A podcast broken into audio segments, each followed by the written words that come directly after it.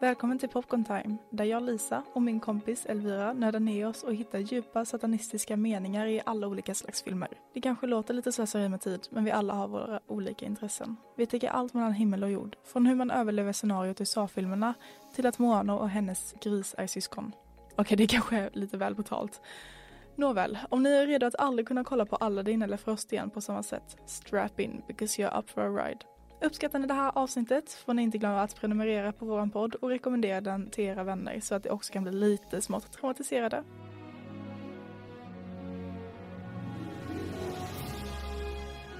I detta avsnitt ska jag grotta ner mig i Disney-filmer och specifikt hur Disney-karaktärers släktträd ser ut. Man kan ju undra hur mycket teorier det kan finnas bakom det här, men bara vänta och se, ni kommer bli chockade. Jag kommer gå in på mytologi, historia och genetik, så se det här avsnittet som en läromöjlighet, liksom en underhållningspodd. Jag kommer också täcka lite roliga snabba teorier som ni senare kan berätta för era kompisar och familj för att flexa lite.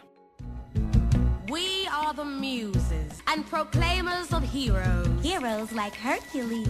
Honey, you mean Hercules. Jag tänker att vi går rakt på sak. Hercules, en väldigt underskattad film enligt mig. Well, jag ska se till att skina ljus på denna film genom att bevisa att en av Disneys största och kändaste prinsessor är släkt med denna hunk. Och på så sätt ger Hercules den cred som den förtjänar. Det är nämligen så att Hercules är kusin med havsprinsessan Ariel, och det här är bara toppen av isberget. Så sätt dig ner i båten, för det är dags att gå under ytan. För att kunna förstå hur Hercules blod också rinner genom Ariels måste vi ta en titt på familjeträdet. Så, i filmen är Hercules son till Zeus och Hera. Men om vi går igenom den grekiska mytologin, där först och främst heter Herakles, men jag kommer säga Hercules för simpelhetens skull. Anyways, Zeus var otrogen mot Hera, men en dödlig kvinna som hette Alcmene. Och det förklarar varför Hercules bara är en halvgud. Och ska vi gå riktigt invecklad är Zeus och Heras syskon. Ja, jag förstår varför de lämnade det här utanför när de gjorde denna barnfilm. Nåväl, nu när det är ute ur vägen kan vi fortsätta med vårt lilla familjeträd. Zeus är sonen till jättarna Kronos och Hera. Kronos och Hera har 3 söner. Zeus, som är gud över himlen, Hades, som styr undervärlden, och Poseidon, gud över havet. Och det är han vi ska fokusera på. Och även fast Poseidon inte har ett lika aktivt Tinder-konto som hans 2 bröder fick han fortfarande några barn. Och ett av de här barnen är, trumvirvel tack, Triton. Jag tror ni förstår vad jag är på väg. Och om ni inte har sett Ariel på några år kan jag meddela att hennes pappa kallas för kung Triton. Detta betyder att Ariels farfar är Poseidon och hennes gammelfarfar är Kronos. Jätten som är farfar till Hercules själv. Men twisten är att det finns ingen twist. Detta är ingen teori, utan riktig mytologisk fakta. Vilket jag inser nu kanske inte är en bra start på en podd om teorier, men ni förstår vad jag vill komma. I've been staring at the edge of the water long as I can remember, never really knowing. Nu ska vi gå från en havsprinsessa till en annan, Moana. En av de största nya filmerna Disney har släppt, och enligt mig en av de bästa. Även fast vi fick en liten glimt av den kultur som finns i Hawaii från Lilo och Stitch känns det verkligen så att denna film visar alla traditioner och kultur av hela Polynesien. Så när jag kom fram till den här teorin kan jag meddela att jag inte kunde se på filmen på samma sätt igen. Teorin som jag nu ska berätta handlar om att Moana är en gud och Maui är hennes pappa. Eller ja, mera halvgud men fortfarande en gud. I filmen så menar de att Moana är en vanlig flicka som bara råkar bli polare med havet. Men det här makes no sense. Först och främst kan hon överleva i ett Lalotai, riket av monster. Det är till och med ett skämt i filmen att hon skulle dö av det här. No mortal's gonna jump into the realm of... Well, she's dead. Det hjälper inte heller att inom den polynesiska mytologin så är Lalotai osynligt och otillgängligt för vanligt dödligt folk.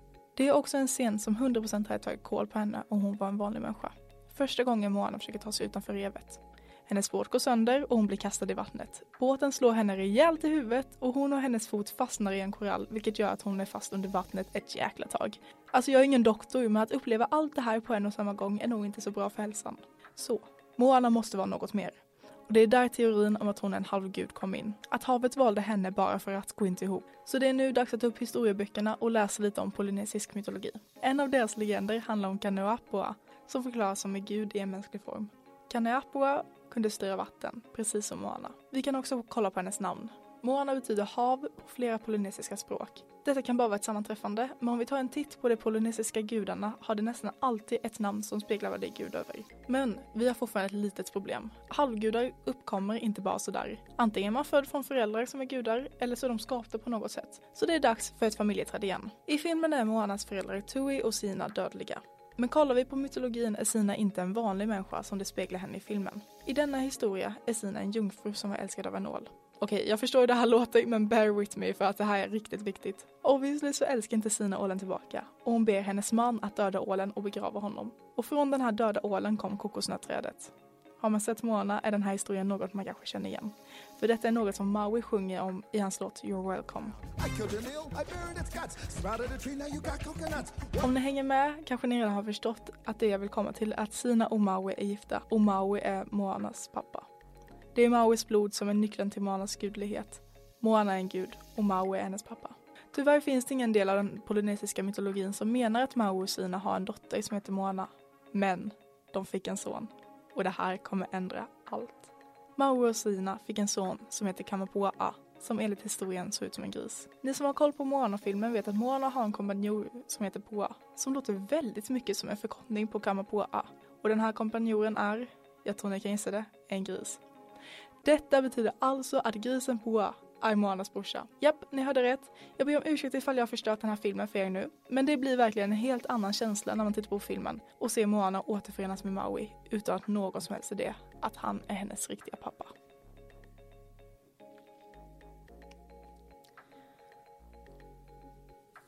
Nu känner ni kanske att era huvuden är på väg att explodera.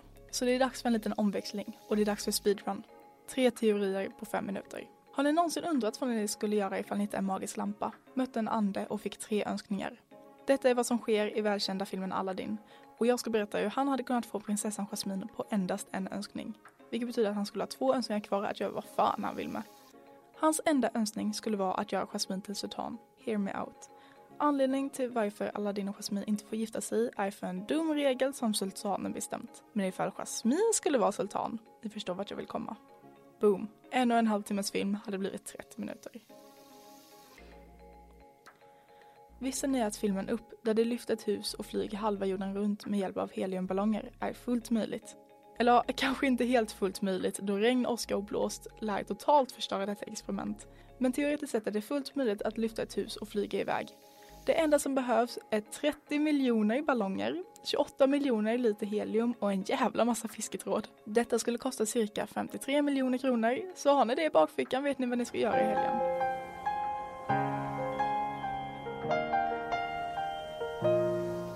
Nu går vi fort fram. Den tredje miniteorin handlar om en av de mest ikoniska filmerna Peter Pan, och specifikt var paradisön Neverland ligger. Denna teori utgår från det biologiska aspektet. Vi kollar in vilka djur som vistas i filmen, klimatet och geografiska likheter. Den ö som är inspirationen och Real Life Neverland är Tunefe Atoll, en liten ö i det karibiska havet. Det finns också gamla historier som menar att The Fountain of Youth, alltså ungdomens källa, är lokaliserad på just denna ö. Så när det är dags att boka nästa resa vet ni exakt var ni ska ta vägen. Okej, är ni redo? För nu kommer en av mina favoritteorier genom tiderna. Och det så gör det ännu bättre att det handlar om dagens kändaste Disney-prinsessa. Så håll i hatten för nu kör vi. Har ni någonsin undrat hur det är möjligt att Elsa i den kända filmen Frost är den enda i sin familj som har krafter? Det kan inte bara vara en slump att Elsa är den enda speciella i sin familj. Eller är det hennes biologiska familj? Ni hörde rätt. Jag ska bevisa för er att Elsa och Anna inte är riktiga syskon. Utan Elsa är släkt med en annan välkänd Disney-prinsessa. Och det är Rapunzel. Och innan ni skakar på över huvuden och lämnar avsnittet så ska jag bevisa att detta är sant. Allt från filmens bakgrund till vad Disney sagt själv. Och jag tror att ni kommer kunna hålla med mig när den här teorin är slut. Så, först och främst kan vi ta upp den fakta som vi fått från regissören själv. Jennifer Lee, skribenten och regissören över Frost, säger själv att resan som Anna och Elsas föräldrar tar är inte bara en vanlig weekend cruise, utan det är på väg till ett bröllop. Och inte vilket bröllop som helst, utan Rapunzels bröllop. Detta betyder alltså att dessa 2 filmer utspelar sig under samma tid. Okej, så häng med här. Rapunzel släpptes 3 år innan Frost. Och som jag sa tidigare så får vi se i filmen Frost när Elsas föräldrar åker iväg till Rapunzels bröllop. Efter denna lilla utflykt får man reda på att resten av filmen utspelar sig 3 år senare. Detta betyder alltså att filmernas berättelse inte bara utspelar sig i samma tid, utan det utspelar sig också samtidigt i vår tid. Vi vet att Rapunzel gifte sig när hon var 18. Och när Frost utspelar sig 3 år senare är Elsa 21. Med lite enkel matte kan man komma fram till att Elsa och Rapunzel är lika gamla. Och då menar jag exakt lika gamla. Elsa och Rapunzel är födda samtidigt. De är tvillingar. Och jag hör vad ni säger i ett huvud. Ja, filmerna är kopplade till varandra och ja, filmerna överlappar. Men det är väl omöjligt att det är tvillingar, eller hur? Eller? Det är faktiskt väldigt möjligt. Så nu är det dags för en liten genetiklektion. Många antar att Elsa måste vara dotter till Eduna, som tydligen är namnet på deras mamma, vem visste det? Då hon har blåa ögon. Men grejen är att ifall en förälder har blåa ögon och en har gröna, som föräldrarna i Frost har, är chansen 50-50 att barnet får blåa ögon. Vet ni vilka andra som har blåa och gröna ögon? Rapunzels föräldrar. Detta betyder i alla fall att genetiskt sett är chansen lika stor att Elsa är deras dotter som det kungliga paret i Frost. Men det är inte allt. Vi kan också anta att det är tvillingar efter att båda är vänsterdenta. 22% av tvillingar är vänsterdenta, vilket är mer än dubbelt så mycket än ett singelbarn, då 10% är vänsterdenta. Och för att det inte ska låta så överdrivet så är andra karaktärer i den här filmen tydligt högerhänta. Men vänsterhäntsgenen, är det ens en grej? Ja, måste komma från någon. Och det råkar vara så att Rapunzels mamma är vänsterhänt hon med. Sist men inte minst ska vi snacka hårfärg. För att vara helt ärlig är chansen väldigt lite för alla dessa föräldrar att vara en blond unge, då Rapunzels föräldrar båda är brunetter och Annas föräldrar består av en brunett och en blondin. Men som vi lär oss i Rapunzel så kom hennes guldlockar från den magiska gula blomman som hennes mamma dricker in när hon är gravid. Om det nu är så att dessa två är tvillingar skulle det förklara Elsas platinablonda hår. Så nu har vi gått igenom fysisk fakta. Men hur förklarar det då det spännande delen, magin? Om det nu är tvillingar borde väl ha samma krafter. Håll i er, för det finns ännu mer fakta som backar upp denna teori. Först och främst ska vi poängtera att Elsa och Rapunzel är de enda Disney-prinsessorna som har magiska krafter genom tiderna. I Rapunzel får vi ändå en bakgrund till Rapunzels krafter. Men Frost, det är ingen som slags bakgrund. Var regissören lat eller okreativ? Nej, det är inte så Disney fungerar. Det tänker på allt. Ifall det lämnar någonting utanför manus så är det för att det finns en annan förklaring. Man ser till och med i Frostfilmen, när de tar Elsa till stentrollen, så kan inte hennes pappa svara direkt när de frågar ifall hon var född med krafterna eller ifall det var en förbannelse. Anledningen till varför han stammar är en naturlig reaktion, för att han var inte med när Elsa föddes. Om det faktiskt var så att det var deras dotter hade de väl i alla fall tagit henne till en vårdcentral för att kolla upp vad det är som pågår, eller försöka lista ut var hennes krafter kommer ifrån. Men nej. Det är inte konstigt då de faktiskt vet var hennes krafter kommer ifrån. Hennes riktiga mamma. Men hur förklarade då deras olika krafter? Om man tar en närmare titt så inser man att båda får tillbaka någon till livet genom kärlek. I Frost var det Elsa som räddade Anna och i Rapunzel räddade hon Eugene. Sammanträffande, inte en chans. Så allt från genetik, plats, tid, magin, ja allt sätts på plats. Elsa och Rapunzel är tvillingar och ni kommer aldrig kunna övertala mig om något annat. Om man bortser från berättelsen i Frost 2. Men den filmen var bajs så vi totalt skit i det. Så, nu ska vi skina ett nytt ljus på dessa filmer och kolla på dem från ett nytt perspektiv. Det var en gång en gravid drottning som blev sjuk och drack från en magisk blomma. Hon får 2 blonda tvillingdöttrar. Moder Gothel inser att en av ungarna kan hålla henne ung för evigt och kidnappa henne. Kungen och drottningen blev förtvivlade och valde att skicka iväg Elsa för att inte riskera att samma sak hände henne. Kungafamiljen i Arendal inser att Elsa också har krafter och väljer att gömma det för att hennes öde inte ska bli detsamma som för hennes tvillingsyster. Och de hoppas att en dag ska de 2 systrarna, Elsa och Rapunzel, återförenas igen. Snipp, snapp, slut. Mic dropped. Men teorin är inte slut där. Anna ska inte behöva leva livet som ensambarn. Nej, för hon har nämligen en hemlig bror som hon inte vet existerar. Och jag ska berätta att det här är ingen teori. Denna tanke är bekräftad av regissören Jennifer Lee. Och herregud, hon har ett stort intresse för teorier alltså. Som jag sa tidigare skulle Annas föräldrar på en båttur till Rapunzels bröllop. Då en stor incident uppkom och skeppet sjönk. Alla antar att föräldrarna dog då de hade en begravning. Och to be honest är det ganska svårt att överleva ensam ute i havs. Men vad tänker ni ifall jag säger att deras föräldrar inte dog?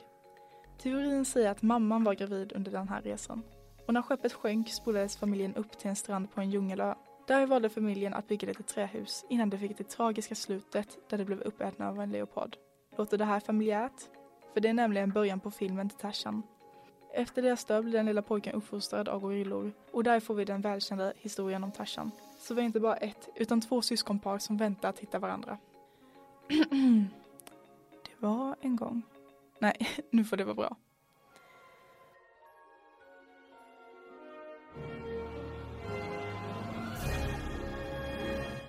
Tack för att ni har lyssnat på det här avsnittet och jag ber om ursäkt ifall ni aldrig kommer kunna kolla på era favoritfilmer igen.